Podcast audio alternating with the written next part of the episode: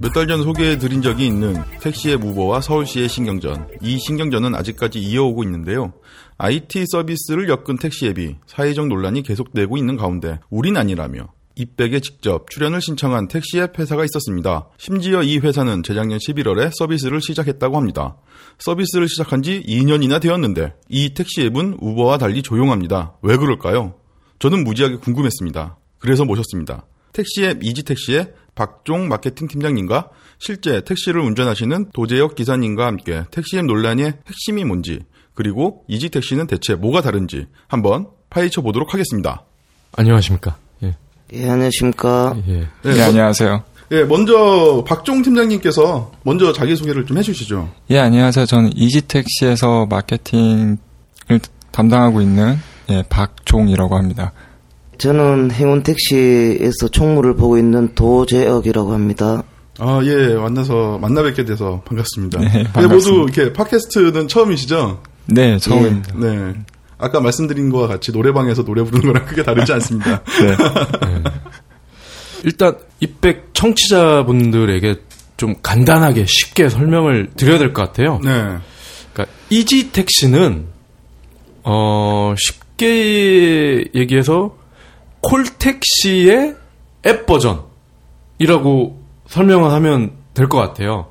그러니까 예전에는 콜택시를 소비자가 타려면 미리 전화를 해서, 그러면 그 교환하시는 분이 담당 기사분을 연결을 해주고, 그럼 그 기사분이 다시 그 소비자의 전화 핸드폰으로 연락을 해주면 몇백 미터 앞에 뭐 무슨 소나타가 가고 있습니다, 이렇게 연락이 오죠. 아니면 지금은 배차가 안 되니 다음 기회를 이용해 주세요, 뭐 이렇게 메시지가 오고. 그 메시지 받으면 정말 좌절해요. 예, 근데 이지택시는 이 모든 과정이 앱에서 다 이루어지죠. 네, 맞습니다. 예. 예, 그리고 수수료가 없다는 거. 그래요? 예, 네, 아직 없습니다. 기사분도 없고 타는 사람도 뭐 따로 돈을 더 내는 것도 아니고. 그럼 어떻게 말하면 중간에서 브로커 역할을 해주시는데 수수료가 없이 그냥 진행이 된다는 거죠, 아직까지는. 예. 팀장님 맞습니까? 네, 네, 그 말씀해주신 거 다 맞고요. 아직까지는 승객분도 그렇고 기사님도 그렇고 좀 서비스를 좀 많이 알려야 되고, 그리고 사용에 좀 인식의 전환이 필요하지 않나, 그 부분은 중점을 두고 좀 요즘 많이 노력을 하고 있습니다. 지금 그러면 하루 몇 명, 월 몇 명 이런 수치가 나와 있어요? 예, 내부적으로는 그 수치를 항상 보고 있고요. 그리고 일별로 또 알 수 있고 주간별로도 알 수 있고, 역시 항상 그 데이터는 쌓여 있는데 솔직히 저도 입이 간질간질합니다. 이지택시가 지금 이만큼이나 쓰고 있다 생각보다는 정말 말해 빨리 말해. 그게 궁금해. 제 자리가 지금 위협을 당할 수가 있어서요. 그래서 말씀드릴 수는 없고요. 그게 그렇게 중대한 기밀인가요? 네, 일단 이지택시는 물론 모르시는 분들이 아직 많으시겠지만 일단 투자를 받고 있는 벤처기업 중에 수많은 벤처기업 중에 하나라서요. 네. 그래서 위에서 이제 헤드쿼터인 로켓 인터넷에서, 그리고 이지택시 본사인 글로벌 브라질에 있는 글로벌 그 이지택시 본사에서 약간 일단은 좀 국내 편을 치면 함구령, 약간 좀 자제해달라, 거기에 대해서는 아무리 물어봐도 그냥 글로벌에서 기준으로 이만큼 쓰고 있다라고만 말을 해달라고 해서 아직까지는. 네. 아, 매출액도 아닌데. 그게, 네. 그러니까요. 네. 그래서 제가 이제 이런저런 저도 이제 항변을 했는데요. 네. 예. 이렇게 해다가는 나중에 관심이 더 떨어질 수도 있다. 말을 안 하면. 뭔가 궁금해서 물어본 건데 거기에 대한 대답도 해줘야 되지 않냐. 그 부분에 대해서는 저도 계속 푸시를 하면서 말을 하고 있고요. 근데 투자를 받는 수많은 벤처기업 입장에서 봤을 때, 그 진정한 갑인, 네, 그 독일에 있는 전주, 네, 거기서 이제 먼저 첫 번째로 일단은 그 IPO를 이미 최근에 했고, 거기서 이제 주식 상장하면서 뭔가 가치를 올리는 차원에서 일단 함구령을 내렸습니다. 그럼 글로벌은 어떻게 되나요? 이용 글로벌 이용 수치는 어떻게 딱히 카운팅하기는 힘든데요. 거의 수백만입니다. 데일리 기준으로? 네, 거의 데일리로만 봐도. 왜냐면 지금 33개국인데 그 33개국에서도 지금 170개 도시에서 서비스를 하고 있거든요. 170개요? 네네. 그러면 아프리카 빼고는 어지간한... 아프리카에도 있습니다. 아프리카에도 있어요? 네. 아프리카에도 있습니다. 그러면 서울에는 도시 지역은 어디서? 서울은 그러니까 서울 지역은 다 커버가 되고 있고요. 아, 예. 한국 지역에서 죄송해요. 네. 너무 아프리카까지 갔다 와서 맹붕이 왔어. 그래서 딱 서울만 하는 게 아니고요. 지금 수도권이라고 보시면 될 것 같아요. 인천을 포함한 수도권 지역이 다 지금 서비스 지역이고요. 그리고 여수, 그리고 전라남도에 있는 강주, 예, 이렇게 지금 국내에서는 그렇게 서비스를 하고 있습니다. 그러면 그 외의 지역은 안 들어간 거예요? 못 들어간 거예요? 아직은, 네, 아직은 지금 그러니까 약간 좀 고려를 안 하는 부분 중에 하나가 뭐냐면은, 솔직히 이지택시란 말 딱 들었을 때, 예를 들면 이제 세일즈 팀에서 뭐 어디 이제 다른 법인 업체나 아니면 뭐 이제 기사 식당 가면은, 저희 뭐 이지택시에서 왔는데요 하면은 뭐 심지어 어떤 분은 그냥 뭐 잡상인처럼 예, 취급당해서 왜냐하면 처음 들어보시는 브랜드다 보니까 그래서 아직은 서울이나 수도권 기준을 봤을 때는 냉철하게 봤을 때는 더 알려야 하고 그거를 기반으로 해서 네, 타 지역을 서비스하는 게 맞지 않나 지금 내부적으로는 그렇게 검토를 하고 있습니다. 근데 지금 전남 여수와 광주는 포함이 돼 있어요? 네. 여기는 어떻게 되는 거예요? 이 두 지역에서는 법인 업체에서 먼저 연락이 왔습니다. 예. 그쪽에서 이제 정보를 좀 인터넷 좀 검색을 해보셨는지 그래서 이 콜택시 앱이라는 걸 써보면 좋겠다. 왜냐면 일단 현재 수수료도 없고 기사님 쓰시기도 약간 기술적인 부분만 바로 사용법만 익히시면 되니까 예, 그 부분만 해결하면 되겠다 싶어서 그때 당시에 담당하는 태스크포스의 그런 해당되는 팀을 만들어서 예, 지금 물론 지사가 따로 있긴 한데요. 그 인원들이 내려가서 교육하고 안내해드리고 사용법을 꾸준히 이제 서로 간에 직원하고 기사님하고 계속 관계를 맺어가면서 그러면서 이제 서비스가 자리를 잡을 수 있게 된 겁니다. 지금 뭐 이제 방금 뭐 로켓 이렇게 말씀을 하셔가지고 또 우리 청취자분들께서는 잘 모르실 수도 있어요. 맞습니다. 네. 로켓 건전지 생각하실 수도 있는데 지금 독일에 본사가 있죠? 네. 그러니까 인큐베이터라고 해야 되나요? 네, 맞습니다. 인큐베이터입니다. 그래서 로켓 인터넷이라는 이름이 정식 이름이고 이들의 장기는 될 만한 애들을 싸게 미리 사서 빵 터지면 그때 비싸게 파는 거죠.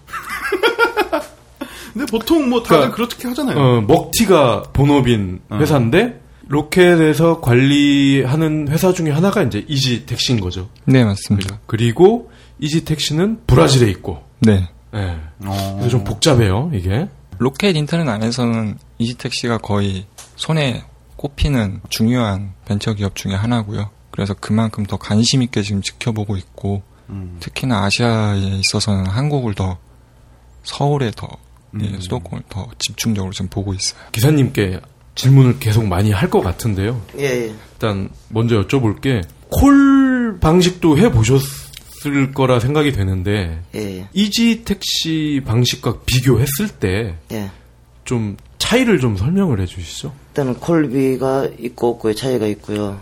이지택시의 좋은 점은 목적지가 일반 콜택시는 목적지가 뜰 때도 있고 안 뜰 때가 있는데 이지콜은 홍대 입구에서 예를 들어 목적지 강남역 이렇게 뜹니다. 예. 그렇기 때문에 기사가 성차 거부 이런 개념을 떠나서 잡을 확률이 많이 있고 요즘같이 손님 없을 때에는 되게 이제 제 같은 경우는 굉장히 유용하게 활용을 적극적으로 잘 하고 있는 실정입니다. 확실히 콜보다는 편리한가요?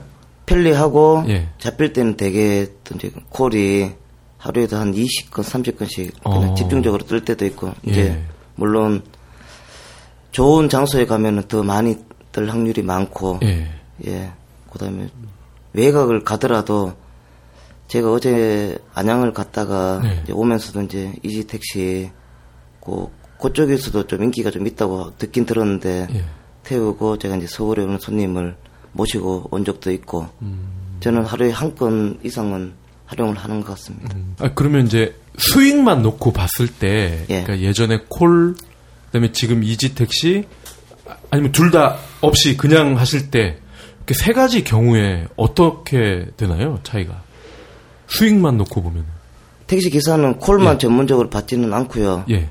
그거를 이제 손님이 안기실 때 예. 기존에 택시에 있는 콜 회사와 그다음에 앱을 깐 이지택시를 같이 활용을 해서 손님이 길에 안기실 때는 이제 한마디로 이 이지콜 이런 것이 있기 때문에 그걸 통해서 우리가 이제 손님이 없을 때 그거를 이제 충당을 시킬 수 있는 부분이 굉장히 좀 효과가 있고 목적지 그 일반 콜 같은 경우는 1,000원을 받는 콜이지만 목적지가 안 뜨면 택시 기사들 같은 경우는 그 이제 콜을 잘 안 잡아요.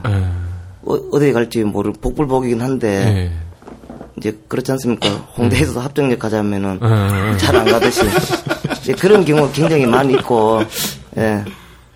그래서 이제 이지택시는 제가 작년부터 이제 누구 권유를 통해서 이제 처음에 깔아서 하다가 굳이 이게 뭐 효과가 있을까 하다가 조금 안 하다가 다시 이제 이렇게 하기 시작을 했습니다. 근데 이제 되게 저 같은 경우는 뭐 일단은 또 장거리 손님이나 뭐 단거리 손님 다 많이 이렇게 콜이 잡히긴 하지만 또 이렇게 평일 같은 경우는 손님이 크게 없을 때는 한 번씩 이제 장거리 손님 태우고 뭐 이렇게 먼 목적지까지 갔다 오고 이럴 때는 굉장히 이제 이지택시에 대해서 굉장히 고맙게 생각을 하고 나름대로 저는 활용을 잘 하고 주위에 홍보도 되게 많이 하고 있고 제가 손님을 태우고 갈 때도 이지택시 이제 그 GPS를 깔아서 가다가 이제 이지택시입니다. 이렇게 하면은 손님이 관심 있으면 물어보세요. 제가 이제 이거 깔면은 택시 안 잡힐 때 활용도가 굉장히 높습니다. 이러면 관심 있으신 분은 바로 핸드폰 꺼내가지고 직접 까시고 또 뭐 그렇게 또 많이 하고 나름대로 홍보 제가 효과를 많이 봤기 때문에 홍보도 제가 나름대로 이제 좀 많이 해가지고 활성화시켜서 택시 기사분들이 이제 약간 이제 형편이 좀 어려우신 분들이 많은데 이렇게라도 해가지고 약간의 형편에 도움이 됐으면 하는 바람에서 저는 적극적으로 추천하고 활용을 하고 있습니다. 예. 그럼 그 승객들이 예. 그러니까 이지 앱으로 타신 분과 예. 그냥 뭐 지나가다가 이렇게 세워서 타신 분이랑 어떻게 좀 차이가 있나요? 제가 얼마 전에 밤에 예. 늦게 이제 모임이 늦게 끝나가지고 택시를 탔는데 예. 기사분이 아 저를 막 유심히 보는 거예요. 그 뭐 무슨 미러라고 그래? 그 룸미러라고 그러나? 예. 가운데 있는 거. 그래서 아 이거 뭐 기사님 뭐 이렇게 저 이렇게 나쁜 사람 아닌데 왜 이렇게 유심히 보세요? 그러더니 아 사실은 오늘 정말 운이 나쁜 날이래요. 그러니까 자기가 연속으로 4명을 진상 고객을 태웠다는 거예요. 예. 그래서 나도 진상인가 아닌가 가만히 보고 있었다는 거죠. 예, 설명드리겠습니다. 예. 택시 기사라면은 누구라도 자주 겪는 일 중에 하나고 특히 야간에 밤에 일하시는 분들은 딱 이제 손님이 밖에서 술을 엄청나게 많이 드시지 않는 이상은 누가 누군지 잘 몰라요. 근데 그렇죠. 일단 타고 나면은 손님들이 돌변하시는 분들이 많고 그랬을 때 일단은 일반 손님과 콜택시가 좋은 점은 예. 일단은 거기에 자기 이름과 핸드폰 번호도 뜨고 예. 이런 점이 있기 때문에 이제 예. 일반 손님과 태울 때에 예. 와는 이제 조금 틀리고 예. 오히려 이제 운전함에 있어서 더 편안하고 우리가 더 기분 좋게 예. 왜냐면은 손님이 어찌됐든 간에 이제 앱을 통해서 기사를 불렀지 않습니까? 예. 그랬을 때 저 같은 경우는 뭐 콜비의 중요성을 전혀 이제 느끼고 뭐 운영 영업을 하지 않는 입장이라 저만 그런지는 몰라도 일단 손님이 제 차를 이용을 해주시는 입장이기 때문에 물론 일반 고객도 계시지만 그러면은 일단은 제가 이제 손님 탔을 때 말하기도 훨씬 수월하고 모르는 손님 탔을 때는 말을 어떻게 꺼내야 될지 괜히 또 술 먹고 자려고 하는데. 말 그렇다가 또 깽판 치면은 아, 우리도 그런 경우가 이제 되게 그렇죠. 많습니다. 네, 조마조마하고 뒤에서 일부러 의도적으로는 보지도 룸미를 못 보는데 일부러 이제 제가 다른 행동을 하는 척 하면서 한 번씩 일끔 봐요. 네. 뭘 하는지. 네. 그럼 뭐 주무시는 분도 있지만은 내가 어떻게 운전을 하고 있나 전망치시하는 분들도 있고 되게 좀 까칠한 네. 승객 만나면은 네. 제가 이제 뭐 운전을 안 할 때는 뭐 저도 이제 뭐 성격 까칠하고 뭐 다 성격이 다 있지만 직업 특성상 네. 그럴 수밖에 없는 입장이고 네. 또 뭐 일단은 이지택시가 좋은 점은 목적지가 뜨기 때문에 제가 굳이 어디 가드릴까요 얘기를 안 해도 되지만 일반 승객은 무턱대고 타서 목적지를 이야기를 해주지 않으면서도 그냥 직진해요. 조금 가다가 우회전, 좌회전 이런 경우도 되게 많습니다. 그래요? 굉장히 머리 아프죠. 네. 예. 긴장되죠. 긴장되고 귀찮고 또 같은 거리라도 네. 왜 돌아가느냐 마느냐 시비가 굉장히 많이 붙습니다. 네. 그런 애로사항 사항들이 있기 때문에 웬만큼 이지택시를 이용하시는 분들은 그런 분들을 제가 이제 본 적도 없고 되게 뭐 좋은 점이 되게 굉장히 많다고 할 수 있습니다. 그 예상은 했지만 네, 어쨌건 똑같죠. 이 이지택시를 이용을 하면은 수익 측면도 그렇고 네. 어떤 손님의 어떤 퀄리티도 다르고 그렇죠. 이래저래 이익이군요. 네. 훨씬 이제 안전빵이라고 할 수 있습니다. 네. 아니 그럼 그렇죠, 그렇죠. 뭐 그냥 가십으로 네. 기사님이 아 이런 진상 처음이었다 뭐 이런 기억나는 진상 손님들 있었어요? 많죠. 뭐 한 3명 정도만 한번 소개를 해주시죠. 어떤 진상을 부렸는지? 저는 참고로 저는 진상 부린 적은 없는데 예. 딱 한 번 큰 민폐를 끼친 적이 있어요. 아. 오바이트를 해가지고 그게 진상이에요. 이게 그 특히 뒷자리가 좀 심하잖아요. 예, 예. 바로 그냥 쏟아가지고 내가 예. 너무 죄송해서 한 5만 원을 드렸었나? 아유. 잘은 기억이 안 나는데 하여튼 뭐 그랬던. 굉장히 매너가 좋으십니다. 네. 한번 소개해 주시죠.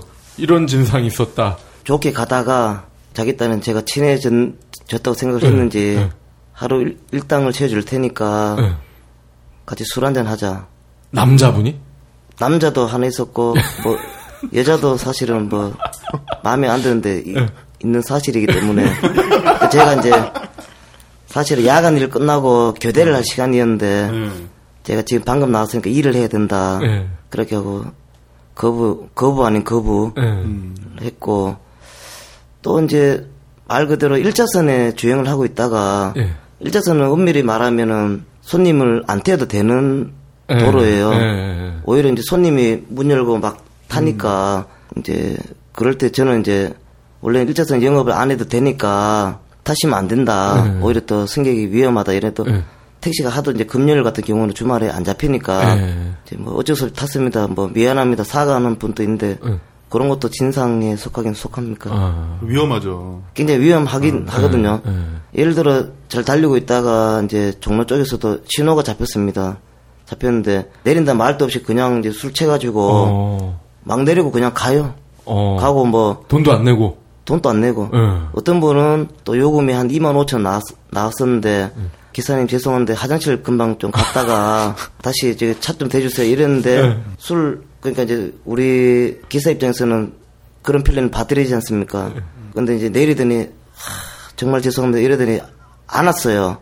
알고 보니까 토끼인 거예요. 그런 것도 그러니까 자기가 이제 집 골목에 유리한 골목들이 다 있잖아요. 내가 어차피 가봤자 못 잡는 동네가 그렇죠, 있거든요. 그렇죠. 뭐 그런 경우도 있고 그다음에. 또 나 한 가지는 좀 이따가 생각 좀 해가지고 말씀드릴게요. 아니 그 아까 그 여자 손님은 어떻게 되셨어요? 일당 태워줄 테니 주로 이제 저 말고라도 그런 경험들 많이 하셨대요 보니까. 아 그리고 이제 들은 얘기도 됩니까? 그럼요. 이상한 얘기인데. 괜찮습니다. 카더라 통신 좋아합니다. 남녀가 타서 어디 이제 뭐 장을 데려달라 했나봐요. 장이요? 예. 아 여관. 예. 이제, 굳이 이제, 뭐, 그저그리 하고 싶으면은, 거기 들어가서 이제 작업을 해도 되는데, 차 안에서, 무슨, 이런 얘기도 원래 괜찮습니다. 아유, 괜찮습니다. 실질적인 얘기라, 재밌으라고 하는 얘기인데, 거기 안에서 이제, 또 이상한 행위를, 옷을 벗고, 하다가 이제 우리 기사가 화가 나서, 뭐 하는 짓이냐, 해서 뭐 이제, 바로 내리라고 했더니 미안하다고 해서 뭐 그런 경우도 있고 택시를 하다 보면은 회사 얘기부터 뭐 자기가 뭐 바람 핀 얘기부터 뭐 사업 망한 얘기까지 별의별 얘기를 다 저 입장에서는 제3자이기 때문에 누군지 모르잖아요. 다음번에 탈지 안 탈지도 모르고 별 희한한 얘기를 다 듣고 또 재밌는 얘기도 많이 있지만은 또 이제 어떤 때는 말 대답 안 해준다고 또 성질 나가지고 다시방을 차고 그래서 파주소를 갔다가 거기서도 해결이 안 돼서 이제 제가 이제 경찰서에 한 2번 갔다 온 적이 있습니다. 예.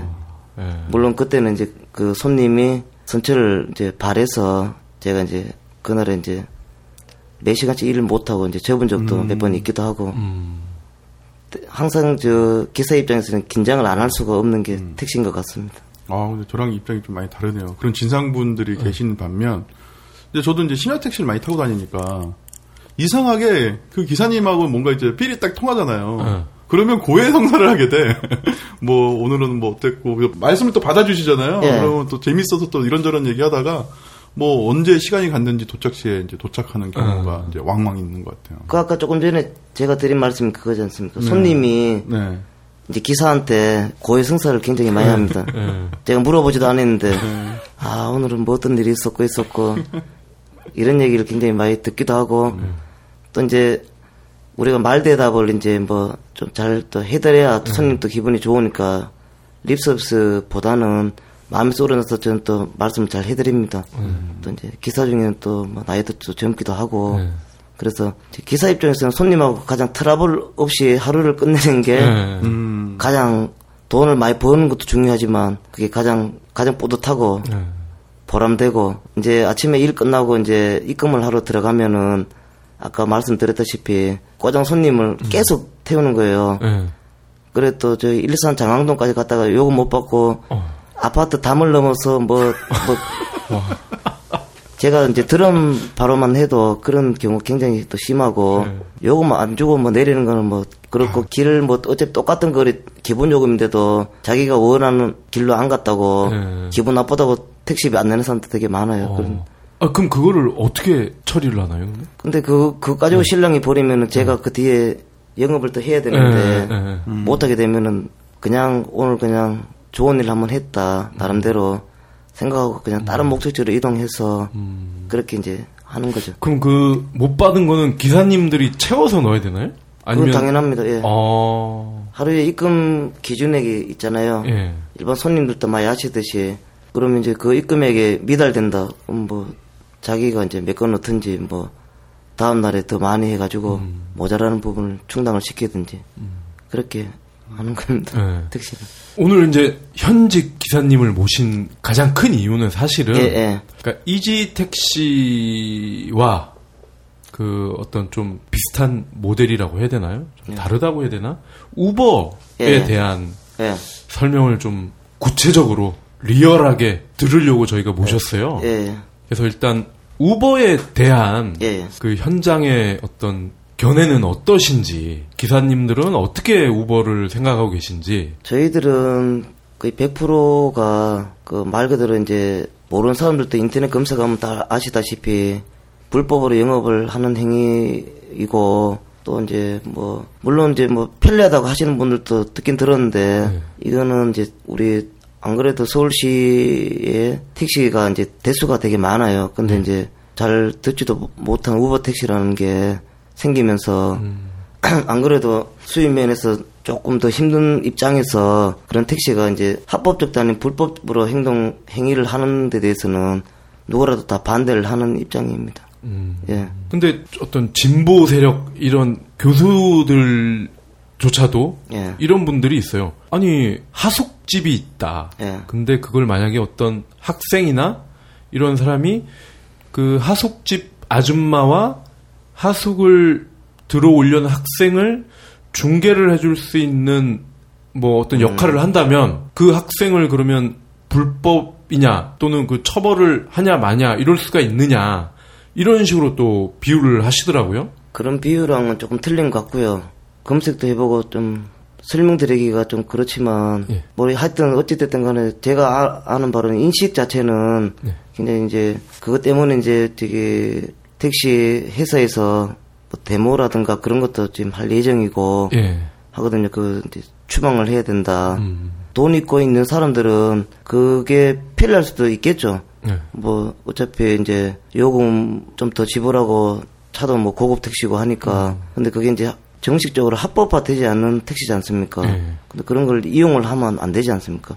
나중에 그게 잘 돼가지고 뭐 합법화되면은 그건 저는 잘 모르겠습니다만 이지택시처럼 뭐 이렇게 합법화되고 또 인지도도 좀 있고 우버택시는 뭐 갑자기 이렇게 들어와서 뭐 열풍이니 뭐니 그렇게 말씀을 하시는데 그게 이제 신문이나 뉴스 이런 데도 많이 나와서 보셨겠지만서도 몰라도 우리 현재 택시를 종사하고 있는 입장에서는 저희들은 굉장히 이제 강력하게 이제 반발을 하고 있는 입장이고 들어와서도 안 된다고 저 생각을 하고 있는 사람 중에 한 사람입니다. 그럼 팀장님, 네. 공유를 빙자한 어떤 기존의 어떤 택시 기사님들을 와해시키느냐 뭐 이런 문제인 것 같아요. 네. 그러니까 이지는 기존의 기사님들과 같이 이제 일을 하는 모델이고 우버는 렌터카나 아니면 일반 자가용을 이제 택시처럼 쓰는 모델인데 네. 어떻습니까? 이게 어떤 불법이나 이런 게 또 우버 측 얘기를 들어보면은 이렇게 막 법망을 막 왔다 갔다 하는 네. 느낌도 있어요. 네네. 네.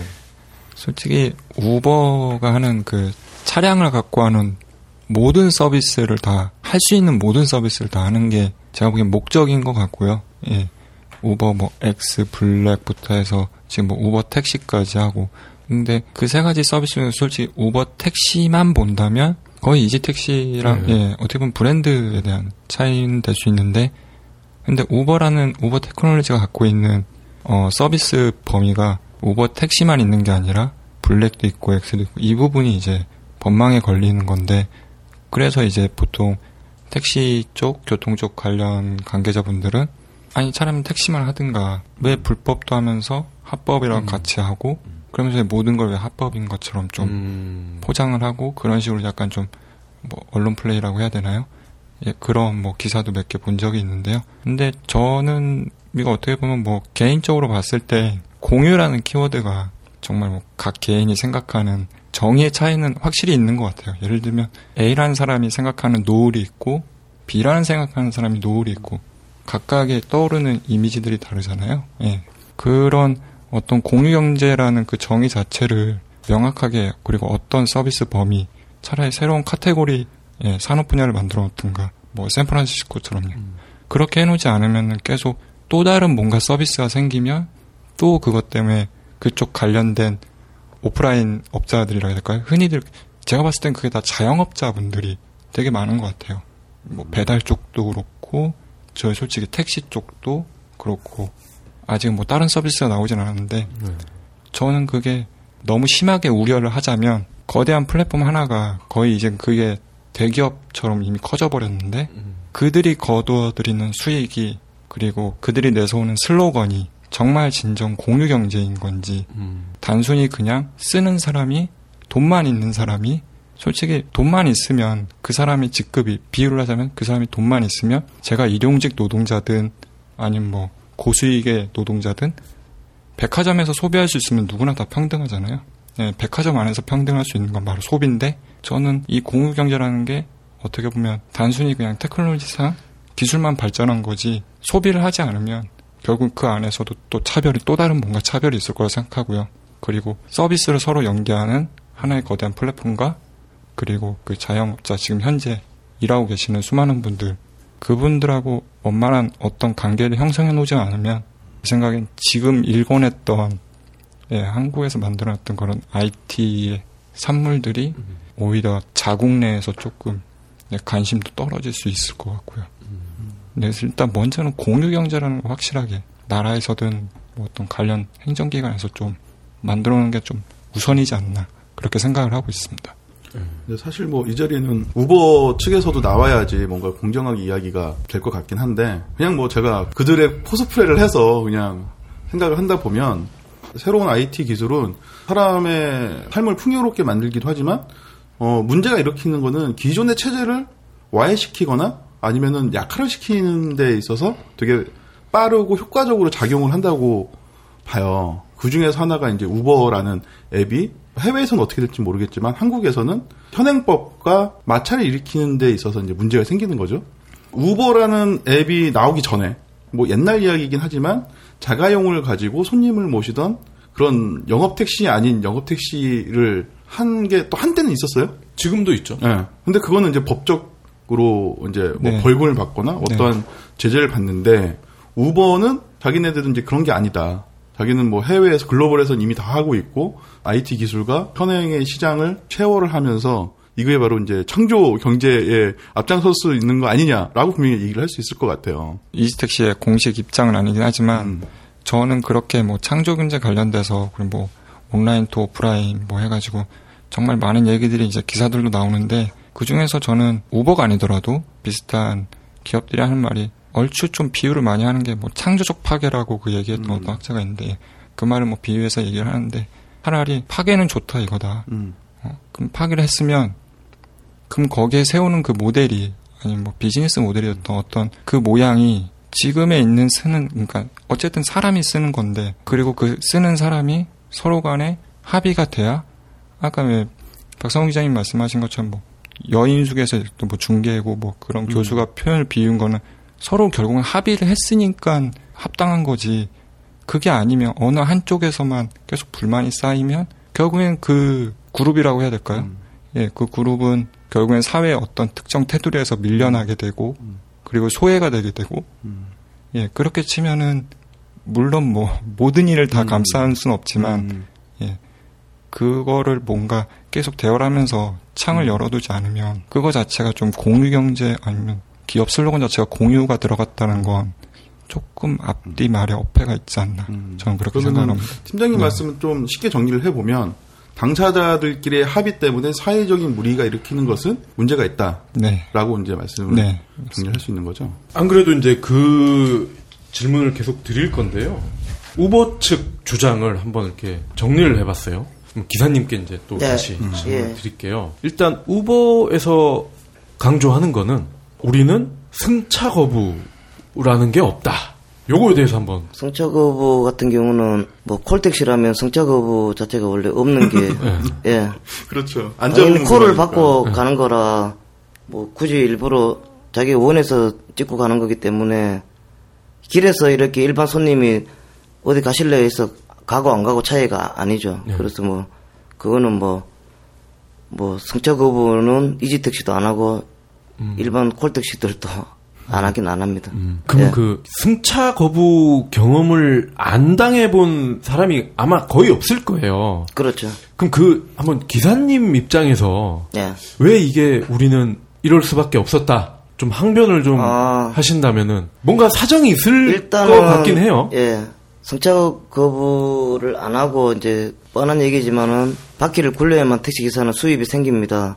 근데 이제 일단 평일에 월화수 같은 경우 이제 뭐 일주를 보자면 절반은 손님이 거의 없는 형편이고 목금토 이때는 뭐 홍대 뭐 이태원 강남역 많은 데는 댁이 많지 않습니까? 예. 그러다 보니까 그 이제 못한 수입을 그 시간에 이제 좀 어떻게 좀 더 벌어보자 충당해보자 기사들의 항변을 하자면은 이제 그런 뜻인 것 같아요. 그래서 이제 평일에는 입금도 잘 못하고 가져가는 수입도 없으니까 그때나마 이제 가까운 거리 갔다 오면 어차피 거리가 멀수록 일단 기사는 뭐 예를 들어 5만원짜리 거리를 기본요금을 예를 들어 뭐 3명 태울 시간에 한번 갔다 오면은 수입 차이가 몇만원씩 나는 경우도 있으니까 굳이 항변하자면 그런 경우고 이제 안 하는 사람들도 많이 있는데 주로 이제 그런 경우에서 저도 이제 여기 홍대 입구에서 단속반한테 그 걸린 사람들 되게 사례를 많이 봤어요. 네.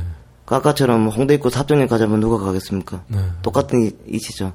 근데 문제는 이제 손님이 어느 정도 꾸준하게만 있으면 이런 서비스 이런 것도 더 좋아야 되지만은 승차 거부 할 리가 없을 것 같은데 있을 때는만 많고 없을 때는 아예 그렇다고 월요일 날 오늘 같은 평일 저녁에 택시 거의 지금 이 시간을 못 잡습니까? 그건 아니잖아요.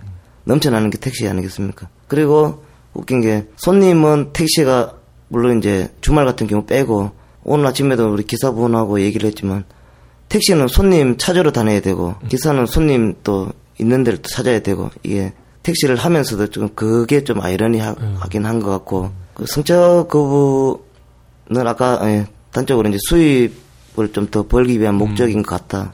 그렇게 말씀드리고 싶습니다. 네. 그리고 또 한 가지가 믿을만하다. 그러니까 우버의 주장인데요. 아, 우리는 기사, 운전하는 사람이 다 공개가 되고 우리가 검증을 했고 그리고 스마트폰이나 뭐 이런 걸 통해서 뭐 심지어 얼굴까지도 나온다고 그래요. 공개가 되어 있기 때문에 여성 고객이 특히 밤늦게 뭐 택시를 탈 때 안전하다, 믿을 수 있다 이렇게 주장을 해요. 안전한 거는 어차피 이지택시도 이름과 핸드폰 번호 다 뜨기 때문에 그런 점에서는 이제 프로필이 뜨기 때문에 아까 전에 일반 손님 태워서 도망갈 리는 없다. 적어도 그 떴는데 그러면 다 저장이 되고 한데 그 가면 그 다음부터 이용을 못하지 않습니까? 그리고 뭐 안전하고 그런 여부를 말한다는 자체가 어차피 그건 렌트카를 빌려서 하는 불법인데 뭐 차량이 편리하면 좀 더 있을지는 몰라도 일반 소나타 택시보다는 안전함으로 따지면은 저는 뭐 제가 일하고 있는 택시 일반 택시가 저는 더 편리하고 안전하고 대수도 더 많고 그리고 아까 이제 뭐 승차급은 말씀하셨지만 이 앱을 이지택시라는 앱을 이용해서 이런 목적지를 알려줌으로써 우리는 편안하게 거기 차를 대서 손님하고 실랑이 자체를 버릴 필요가 없기 때문에 승차 거부를 안 하겠죠. 그럼 팀장님, 네. 그런 게 있잖아요. 이제 뭐 택시를 타고 가방을 놓고 내렸다. 네. 뭐 아니면은 뭐 거기 있는 여성이 무슨 범죄 이제 당했다. 네. 이랬을 때는 뭐 어떻게 대처를 하시나요? 그게 약간 연결점이 있는 게 우버에서 얘기했던 신분 조회라고 해야 되나요? 네네. 저희는 솔직히 신분 조회를 하진 않습니다. 그러니까 정보는 받습니다. 택시기사님의 정보는 최소한 뭐 자격증 번호라든가 그분이 실제로 택시 자격증이 있는지 없는지 차원에서 그 정보를 받고 만약에 말씀하신 그런 문제가 발생했을 때 뭐 분신물이 됐든 아니면 정말 어떤 범죄가 발생을 하면 그렇죠. 발생을 하게 되면 솔직히 거기에 따른 저희가 이제 그 히스토리가 다 남거든요. 아, 로그에 네 남기 때문에 그 해당 시간과 그 날짜를 이제 보통 사용하신 승객분들은 젊은 분들이라서 뭐 저희 이제 컨택 메일로 이제 보내주시면 저희가 이제 조회를 해서 그분 것만 따로 해서 알려드리고요. 그 전 약간 의아한 게 그 신분 조회를 한다는 게 저는 그 개인 어쨌든 기사님도 승객도 똑같은 사용하는 그 소비자인데 약간 층이 다른 뿐이잖아요. 근데 개인 정보를 뭐 조회해서 뭐 뭔가를 확인한다는 그 말이 저는 이게 어떤 담당 행정기관이 아니면 거기서 뭔가 주관해서 하는 게 아니면 한 기업에서 뭔가를 조회해서 그걸 통해서 안전성을 확보했다라는 건 저는 그렇게 봐요.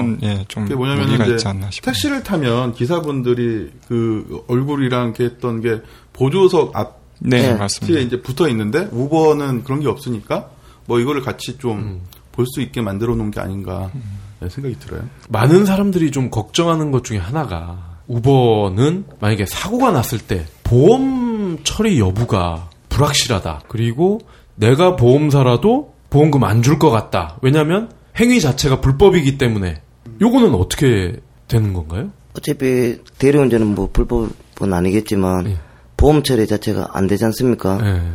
근데 일반 택시 회사에서 이제 사고를 당했다 하면 당연히 승객이 뭐 이제 과실이 누구냐에 따라 틀리겠지만 승객은 당연히 보상받을 권리가 100% 있죠. 그러면 사고 처리를 접수를 통해서 많이 다치셨다.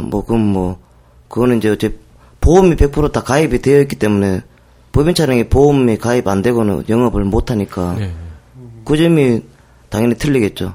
근데 우버 측에서는 우버 코리아에서 최대한 우리도 보장을 해준다. 뭐 커버를 한다. 뭐 이렇게 얘기를 하거든요. 이게 뭐 구체적으로 뭐 나온 게 있어요? 말만 이렇게 하는 거예요? 저도 아직 명확하게 들은 건 없고요. 그 최대한이 누구를 기준으로 최대한인지 저도 솔직히 그 점이 되게 궁금하고요.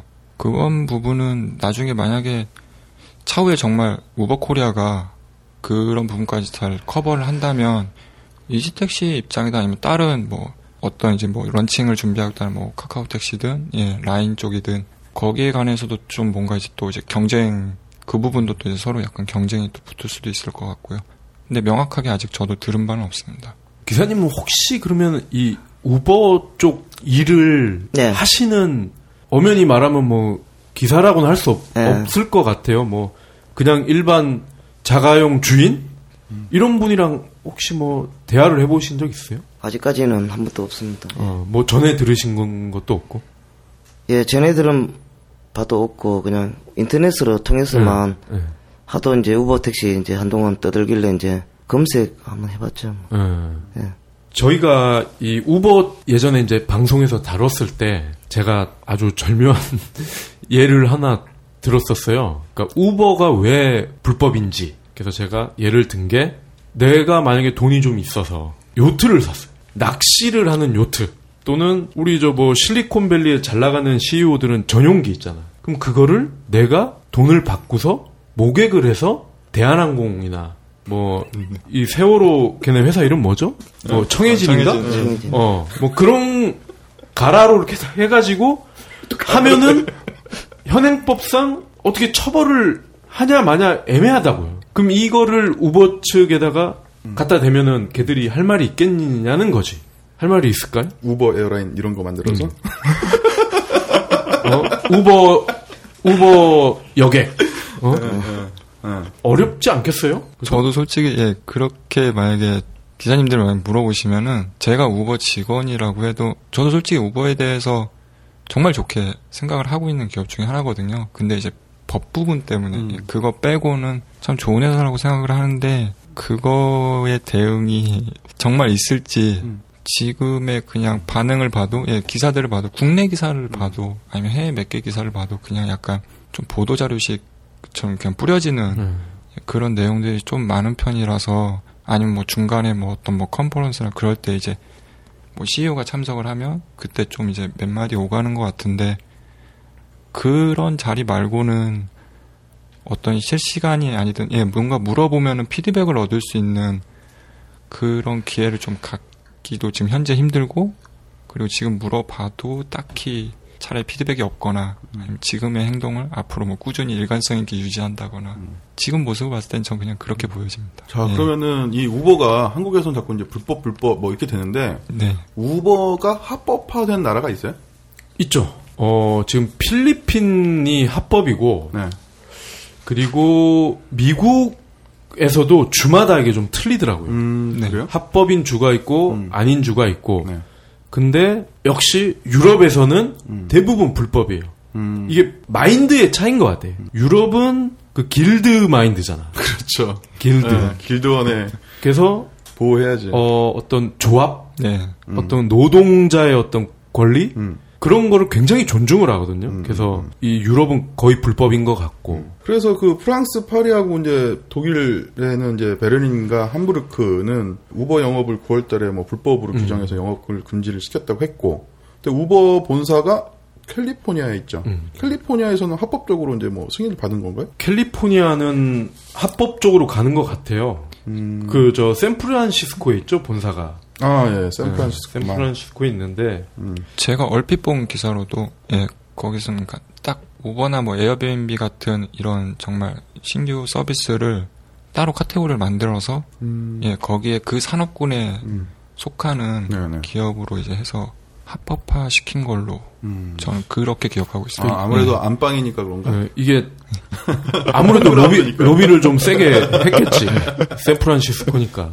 재밌는 일화가 유럽에 가면은 왜 도로나 이런데 공사를 낮 시간에 굉장히 많이 해요. 출퇴근 시간 막 특히 출근 시간에 저도 예전에 한번 그 가이드한테 물어봤어요. 아니 이렇게 막히는 출근 시간에 왜 이렇게 땅을 파고 난리냐? 우리나라에서는 상상도 못할 일이다. 그랬더니 거기 가이드분이 그러는 거예요. 아니 그러면은 이들은 그러면 밤에 일해야 됩니까?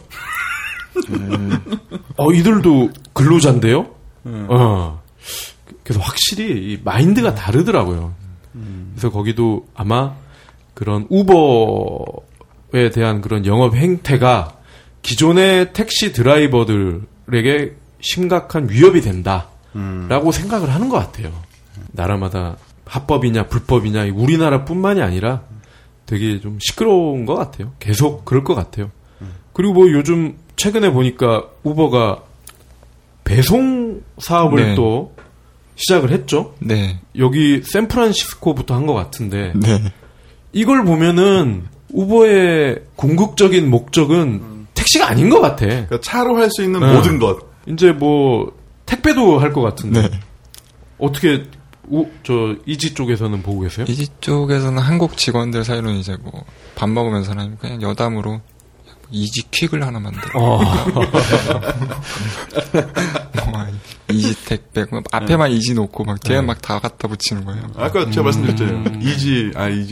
이지도 그러면 이지 에어라인 하면 맞아. 에어라인 해도 된다니까.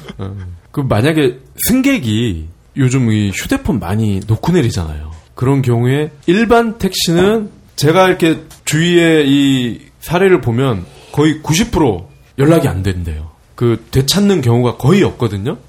그럼 이지나 이런 택시를 타면은 이게 찾을 수가 있나요? 바로?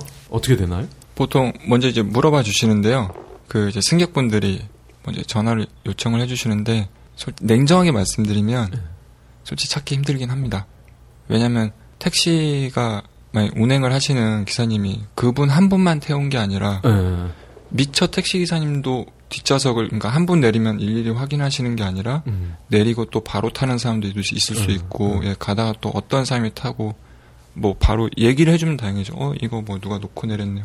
그런 정말 친절한 예, 착한 사람들이 기사님과 그 후에 탔던 뭐 승객 해서 그게 완벽해지면 좀 찾을 확률이 있는데 제가 지금 여기 팀에서 경험해서 만약에 평균적으로 그렇게 많지는 않았는데요. 10개라고 치면은 찾을 확률은 한 30-40% 정도 되는 것 같아요. 네. 근데 그것도 그나마 콜이나 아니면 뭐 이제 이런 택시 앱이나 네. 아니면은 신용카드로 결제하면은 이제 운송회사에 이제 그게 나오잖아요. 네. 이런 게 있을 때나 이제 전화 걸어서 확인하지 나머지는 확인할 방법이 없어요. 어떻게 불러? 어차피 뭐 제로섬 게임이죠. 이지는 그럼 결제가 네. 사전 결제도 가능한가요?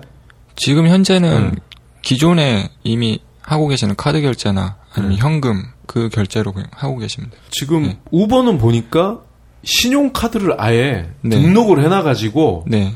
도착을 하면 요금이 딱 뜨잖아요. 네네. 그럼 이게 바로 그 신용카드에서 빠진다고 그러더라고요. 네네. 그래서 이 승객이 뭐 따로 카드를 꺼내거나 아니면 핸드폰에 뭐 NFC를 대거나 네. 이런 게 없다고 그러더라고요. 근데 제가 우버 블로그에서는 예, 그 택시라는 그러니까 우버 다른 블랙 X 말고 우버 택시에 한해서는 지금 현재 이지택시랑 어쩔 수 없이 앱 안에다가 카드 결제 기능을 예, 없이 가는 걸로 알고 있고요. 근데 그 부분은 현행 이런 업계 관련 예, 콜택시 앱 쪽을 다녀서 그런지 모르겠는데 이거는 향후 뭐 카카오 택시가 됐든 라인 됐든 예, 그 어떤 콜택시 앱이 어쨌든 자신의 플랫폼 안에서 결제를 이루도록 하는 게 가장 큰 목적 중에 하나인데 솔직히 앱 내에서 만약에 지금 이제 결제가 된다 그러면은 그 금액이 택시 기사님한테 가야 되는데 지금 현행 그러면은 택시 기사님들이 그 스마트폰으로 그거를 보시는 게 좀 심리적으로 좀 불편하지 않으실지, 약간 그런 좀 우려도 있고요.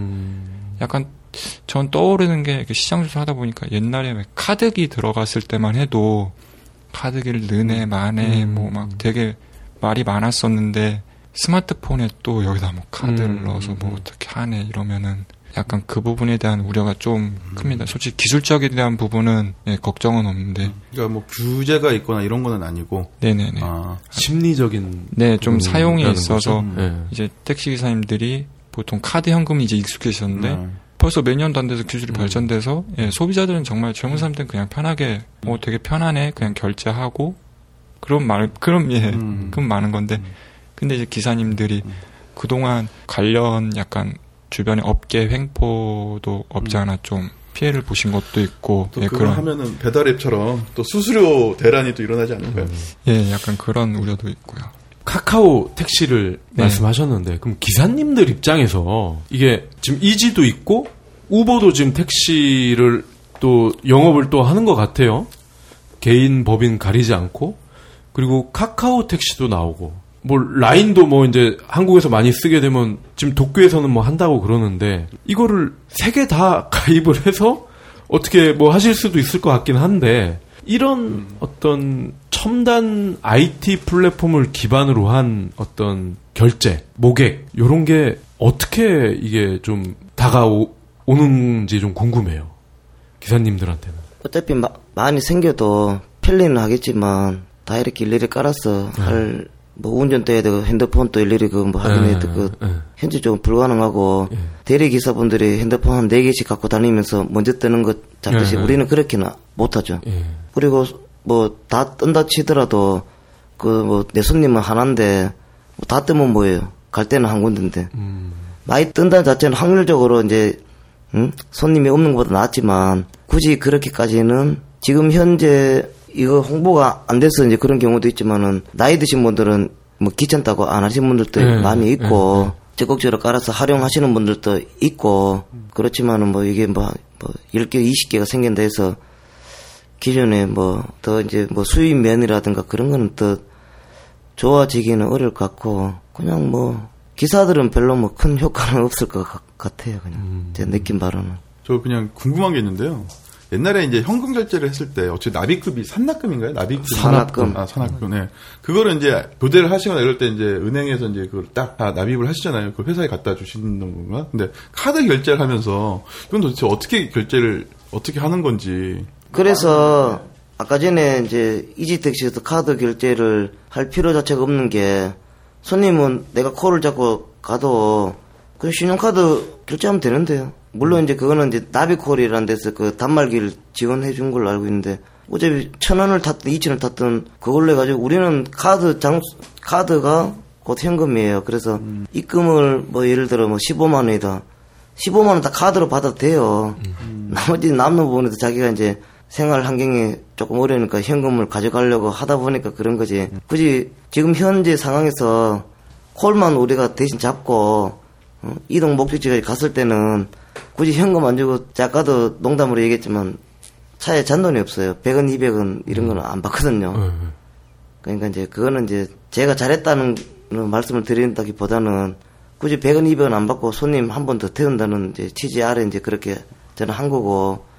그래서 대부분 이제 기사분들은 이제 메다가 이제 줄어들수록 가까워질수록 안 누르고 이제 100원, 200원 더 이제 그런 경우도 있고 저같이 이제 안 하는 경우도 있고 한데 어차피 이제 저 같은 사람하고 주위에 몇 명이 있거든요. 뭐 예를 들어 외곽순환도로 톨게이트비 2,000원 안 받는다든가 뭐 그거는 이제 재밌으라고 한 건데 그렇게 하는 사람도 있는데 굳이 만약에 그렇다고 카드만 뭐 30만 원씩 될까요? 그 현실적으로 어렵거든요. 지방 뭐 어디 부산 갔다 왔는데 40만 원 카드를 껐다 이런 경우 아니면은 40만 원 안 되고, 뭐, 20만원도 안 되겠지만은, 그 카드를 많이 받아도, 어차피, 개인은 수수료를 조금씩 무는 걸 알고 있고, 법인은 이제 카드 영수증은 따로 묻고, 현금대로 이제 기준액에 미달되면 현금을 맞춰서 이렇게 넣고, 이제 그런 식이기 때문에, 카드 주시면 더 고맙게 생각합니다. 그러니까 몇 년 사이에, 옛날에 택시에 가장 뭐, 여러 가지 그런 심볼들이 있었잖아요. 뭐, 위에 캡이 달려있다든지, 그리고 저한테 제가 가장 각인이 되었던 그 심볼은 동전을 이렇게 쫙 순서대로 쌓아놓는 그런, 뭐 슬롯 그런 게 있었어요. 500원이면 500원, 뭐 100원이면 100원, 50원, 10원, 뭐 이런 게. 근데 지금 그런 게 많이 없어진 것 같더라고요. 브랜드 택시 그런 건가요? 아니요, 뭐 개인 택시도 그렇고. 아니요. 네. 요금 거슬러 줄 때. 현금으로 하면은 뭐 100원, 뭐 200원, 300원 이거 거슬러 줘야 되는데. 아, 그건 아주 오래전 얘기고. 아니에요. 난 또 뭐 새로운 게 뭔가 나온 줄 알았는데. 아, 그럼 이건 조금 이제 좀 다른 차원인데요. 여기 뭐 이지택시 팀장님도 계시지만 이지택시와 같은 그런 앱이 제가 볼 때는 어떤 사용의 어떤 편리함, 그러니까 소비자 입장에서 그리고 뭐 그 승차 거부를 줄일 수도 있고. 그래서 수요가 예전보다는 늘을 것 같긴 해요. 뭐 다른 상황이 크게 뭐 바뀌지 않는다면. 그러면 법인 택시 기사분들과 택시과 이제 개인 택시 이렇게 크게 두 개로 나눌 수가 있는데, 이렇게 일거리가 늘어나면 그런 어떤 산악금이나 어떤 법인 택시 기사분들의 어떤 근무 환경 이런 게 좀 달라지나요? 산악금하고 근무 환경은 별개입니다. 그거는 회사마다 뭐 다 정해진 시간, 네. 뭐 또 입금 금액도 조금씩 틀리겠지만 이제 그런 거는 다 동일하지만 이제 이지택시 같은 앱이 있으므로 저희들이 처음에 말씀드렸지만 손님이 없는 한정한 시간에도 이걸 이용을 함으로써 공차로 지나갈 시간에 손님을 이렇게 한 번에 태우면은 수입 면에서는 더 도움이 되죠. 어차피 그런 거 빼고는 뭐 입금 뭐 이지택시 덕분에 수입이 훨씬 많아졌다고 해서 산업금이 더 내려가고 그러지는 않죠. 그거는 그렇죠. 예, 더 올라갈 수는 있는 거죠. 예, 뭐 따지고 보면 올라가지도 안 할 겁니다. 예. 알겠습니다. 그러면 뭐 이렇게 마지막으로 네. 이제 청취자분들한테 또 저희가 못 짚은 부분도 있을 수 있으니까요. 네. 한마디씩 좀 해주시죠. 네. 마지막은 예, 제 업무니까 업무 관련된 얘기를 말씀드려야 될 것 같아요. 예. 딱히 홍보는 아니지만 저는 택시를 길에서 잡으시든 아니면 이용하시는 데 있어서 솔직히 저도 짜증을 느낄 때도 있고요. 예, 승차 거부가 됐든 뭐가 됐든. 근데 그 순간 만약에 짜증 났어도 왜 가다 보면 좀 왜 사람이 부모님한테 한번 짜증냈다가 좀만 또 시간 지나면 바로 후회하고 그런 경우도 있잖아요.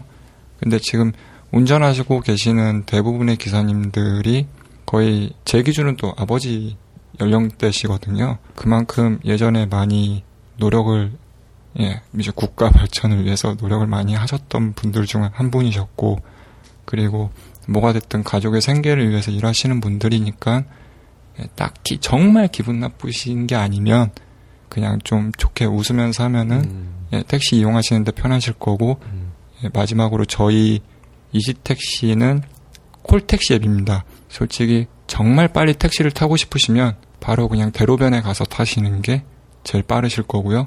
근데 업무적으로나 아니면 자기 시간을 좀 효율적으로 쓰시는 분들한테는 미리 콜을 불러놓고 거기에 맞춰서 좀 어떤 자기 업무도 보고 예, 나머지 일을 보면서 그때 이제 택시가 바로 잡히니까요. 예, 그런 용도로 쓰시면 참 아마 활용적인 그런 생활 웹이지 않나 예, 그렇게 말씀드리고 싶습니다. 진상 고객들 들으라고 하는 소린 것 같아요. 예, 저도 여기 일하면서 좀 많이 후회를 했고요. 예. 제가 전에 이제 대행사 다니면서 야근을 하도 많이 해서 제 후배는 술을 하도 많이 먹어서 여자애인데 택시 뒷자리에 앉아서 똥 싸고 도망갔어요. 그래서 그때 한 15만 원인가? 20만 원인가? 아 여자가 똥을 쌌다고? 뭘 그 큰 소리로 말 필요는 없잖아요. 기자들이 술 마시다 그런 거였어. 아니 이런 게 가능해요? 방금 말씀하셨지만은 네. 충분히 가능합니다. 이거 상상도 못. 대신에 이제 미안해하고 기사 이제 다 치워야 되고 하니까 아까 전에. 보통 한 3만 원 받는데 5만 원 잘 주셨어요. 그런 건 되게 이제 기사가 고마워할 거예요. 아니 똥도 치우신 적이 있으세요? 저는 없고요. 들어온 적은 있으시죠? 예? 들어온 적은 있으시죠? 그럼요. 택시 오래 하신 분들 뭐 들어보면 아까도 뭐 그런 얘기했지만은 별 희한한 얘기 예, 다 있습니다. 그냥 많습니다. 기사님께서도 예. 예, 저희 청취자분들이나 아니면 듣진 못하겠지만 예. 예, 택시를 앞으로 계속 이용해 주실 예, 승차자분들께 한마디 해주시죠. 일단은 저기 이지택시 홍보대사는 아니지만 저 앱을 있다는 것을 뭐 뒤에 뭐 다른 것도 생긴다고 하지만 저는 이제 먼저 시작한 게 이것이고 이지택시고 실적으로 도움도 많이 받기도 하고 이제 손님 입장에서는 택시가 몇 메다 안에 몇 대 있다는 것도 대충 다 알아요. 그러니까 네. 굉장히 편리할 수밖에 없죠. 다른 일반 콜은 전방 2km, 뭐 4km, 5km 맞아요. 빈 차량이 많습니다. 이렇게 뜨지만 이거는 이제 콜비가 없는 대신에도 콜 잡힐 확률이 승객 입장에서 굉장히 높다. 그래서 활용도가 가치가 굉장히 있고 하니까 이거를 이제 아까도 말씀 아름아름 이렇게 손님 타실 때마다 이거 삑 소리 나는데 뭐예요? 물으면은 제가 이런 게 있는데. 깔아놓으시면 급하실 때 편리 많이 보실 겁니다. 이렇게 제가 뭐 적극적으로 이렇게 말할 정도면은 손님도 좋고 기사도 좋고 일석이조니까는 뭐 그래서 뭐 결론은 뭐 그렇습니다. 그 이지택시 앱을 많이 깔아서 서로 다 같이 잘 먹고 잘 사는 세상이 됐으면 좋겠습니다. 네. 홍보대사 아니에요, 진짜? 제 일반 네. 기사로 나왔습니다. 아유, 아주 네. 되게 반전이 있으신 분인데. 네, 그러면 이렇게 정리를 해 보면요, 우버가 제가 지금 찾아보니까 기업 가치가 32조라고 합니다. 32조. 그리고 국내에서도 짧은 시간 안에 굉장히 유명해졌죠? 타든 안 타든?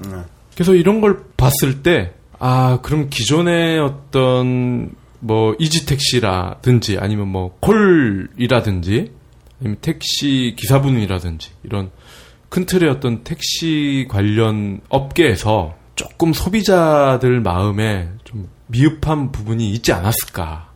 그래서 우버가 이렇게 미친 듯이, 환호를 받고, 이런 것 같다. 이런 생각이 좀 들고요. 그래서 좀만 이런 어떤 소비자들 마음을 좀 헤아려 주시면은 우버가 오든 뭐 수버가 오든 충분히 뭐 경쟁하실 수 있을 것 같다는 생각이 드네요.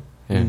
그리고 또 한 가지가 승객들이 아, 저 기사분 믿을 수 있을까? 이런 걱정을 많이 하잖아요. 근데 오늘 방송을 하고 나서 반대로 기사분들도 승객을 굉장히 무서워한다는 거. 새롭게 알게 됐습니다. 무서워하죠. 네. 지금 우버가 문제가 되고 있는 게 결국은 여객 자동차 운수사업법이에요. 그 운전자가 자신이 빌린 렌터카 하나 자기의 소유의 차량으로 여객을 운송하다가 적발이 될 경우 벌금이나 이제 징역 같은 형벌을 받게 되는데 우버가 지금 하고 있는 알선 방식은 이게 지금 규제할 방법이 없다는 거예요. 그래서 이게 결국은 우버 택시를 하는 사람은 불법이고 그걸 알선해주는 거는 현행법상 어떻게 할 수가 없다는 거죠. 저는 이게 뭐 잘 됐다, 잘못됐다라고 이제 말씀을 드리기보다 아까 뭐 중간에 제가 말씀을 드린 것과 같이 IT 기술은 사회 전반으로 많은 변화를 일으키고 있는데 사회 시스템이 그 변화를 못 따라가고 있는 게 문제라고 저는 생각이 돼요. 물론 이걸 너무 발빠르게 또 쫓아가다가 또 현행법이 또 잘못되는 경우도 있을 수가 있으니까 닭이 먼저냐 달걀이 먼저냐의 문제가 사람을 좀 더 깊은 고민에 빠져들게 하는 게 아닌가 뭐 그런 생각이 듭니다. 저는 우리 기사 형님 마지막 말씀하시라고 하실 때 진상은 집에 가서 무려 이럴 줄 알았어. 근데 너무 예, 오늘 홍보대사님으로 나오셔서 네. 그리고 저희가 뭐 일정 부분 우버가 없는 상태에서 우버 이야기를 너무 하다 보니 너무 편파적으로 갈 수도 있긴 하지만 저희의 솔직한 마음은 서울시 담당 사무관과 우버의 그 담당자가 나와서 같이 이야기를 나누는 게 저희가 하고 싶은 거예요, 결국은. 네. 뭐 반론이 있거나 아니면은 직접 자기가 우버 택시의 드라이버로 활동하시는 분이 계신다면 저희는 충분히 오셔서 다시 반론을 제기할 수 있는 시간을 또 마련해 보고자 합니다. 아니, 왜, 네, 우버 코리아 빙의해서 많이 했잖아. 그렇다고 우리의 장점. 그렇다고 우버코리아의 대표님은 아니시잖아요. 대표가 나오겠어. 맨날 욕 먹는데. 자, 그러면 이제 마무리를 짓고요. 그 다음 주 광고 소개해 주셔야죠. 기억이 안 나. 광고가 아니지. 아, 소개. 아, 그 전에 저희 우버 코리아에서 쿠폰을 이지택시 우버 코리아 비닐을 지금 계속 하고 있어 내가. 깜짝 놀랐습니다. 큰일 날 뻔했네. 이지택시에서 200만 원 상당의 쿠폰을 지금 200 청취자분들께 기증을 하셨어요. 네. 그래서 이게 2,000원짜리 인데 요거를 한번 타실 때마다 같이 이제 결제를 하실 수가 있대요. 그래서 저희 청취자분들께 또 바로 또 나눠드리도록 하겠습니다. 홍대 인근에 이제 출몰하시거나 근거지를 가지고 계신 분들은 또 연말이 다가오니까 또 많이 술자리 오세요. 많이 있잖아요. 홍대나 신촌 많이 쓰실 것 같아요. 정말 감사드리고 그리고 다음 주는 삼성 출판사라고 아시나요 혹시? 네. 그 예전에 저 해화동에 있지 않아요? 저기 저 서초동에 있어. 아, 그 다른 거고. 강고등어 해가지고 왜 예, 강고등어 코치에 뭐 뭐야 복근 막 얼굴도 잘 생겼는데 예. 복근도 이쁜 애 있잖아 왜? 예. 그런 책 많이 내는 삼성 출판사가 있는데 거기에 자회사가 있어요. 핑크퐁이라는 앱 혹시 아시나요? 뭐요? 핑크퐁. 핑크퐁? 어, 그 왜 애기들 보는 건데. 여우가 나와가지고 막 동요도 부르고 뭐 부장님 아시는 것 같은데 끄덕끄덕거리시는데 동화도 막 이렇게 하고 뭐 그런 거 있어. 뭐 그래요? 영어 뭐 one little, two little 뭐 이런 노래도 들려주고 그런 앱이 있는데 아, 이 회사가 대박이 났어. 뭘로? 그 핑크퐁으로. 또 이제 돈 냄새를 맡았구만. 그래서 이 출판사가 이렇게 변신을 할 수도 있다. 요걸 한번 또 들려드리고자. 네. 또 모실 거니까 네. 기대해 주시기 바랍니다. 알겠습니다. 예, 우버 담당자 없이 예, 우버의 문제점과 현 그 사회 문제를 이렇게 꾸며본 그 이상한 토크쇼 오늘 진행을 했고요. 오늘 이렇게 좀 자리에 함께 해주신 이지택시의 박종 팀장님하고 그리고 이백에서 새로운 분이에요. 현업이 아니라 진짜 삶에서 이제 웹 서비스를 이용하시는 도재혁 기사님 자리해 주셨는데요. 네, 장시간 오랜 시간 말씀해 주시느라고 정말 고생 많이 하셨습니다. 아니, 저희 도기사님은 2시간 동안 어떻게 저희가 산학금을 좀 보태드려야 되는 아니, 매달금 계신 거 아니에요? 저 공회전 돌려놓으신 거 제가 다 알아서 하겠습니다. 8시부터 업무 시작이시니까 벌써 15분이 초과됐어요. 네. 빨리 해야 돼요. 네, 그럼 모두 수고 많이 하셨고요. 다음 주에 찾아뵙겠습니다. 수고하셨습니다. 네, 감사합니다. 감사합니다.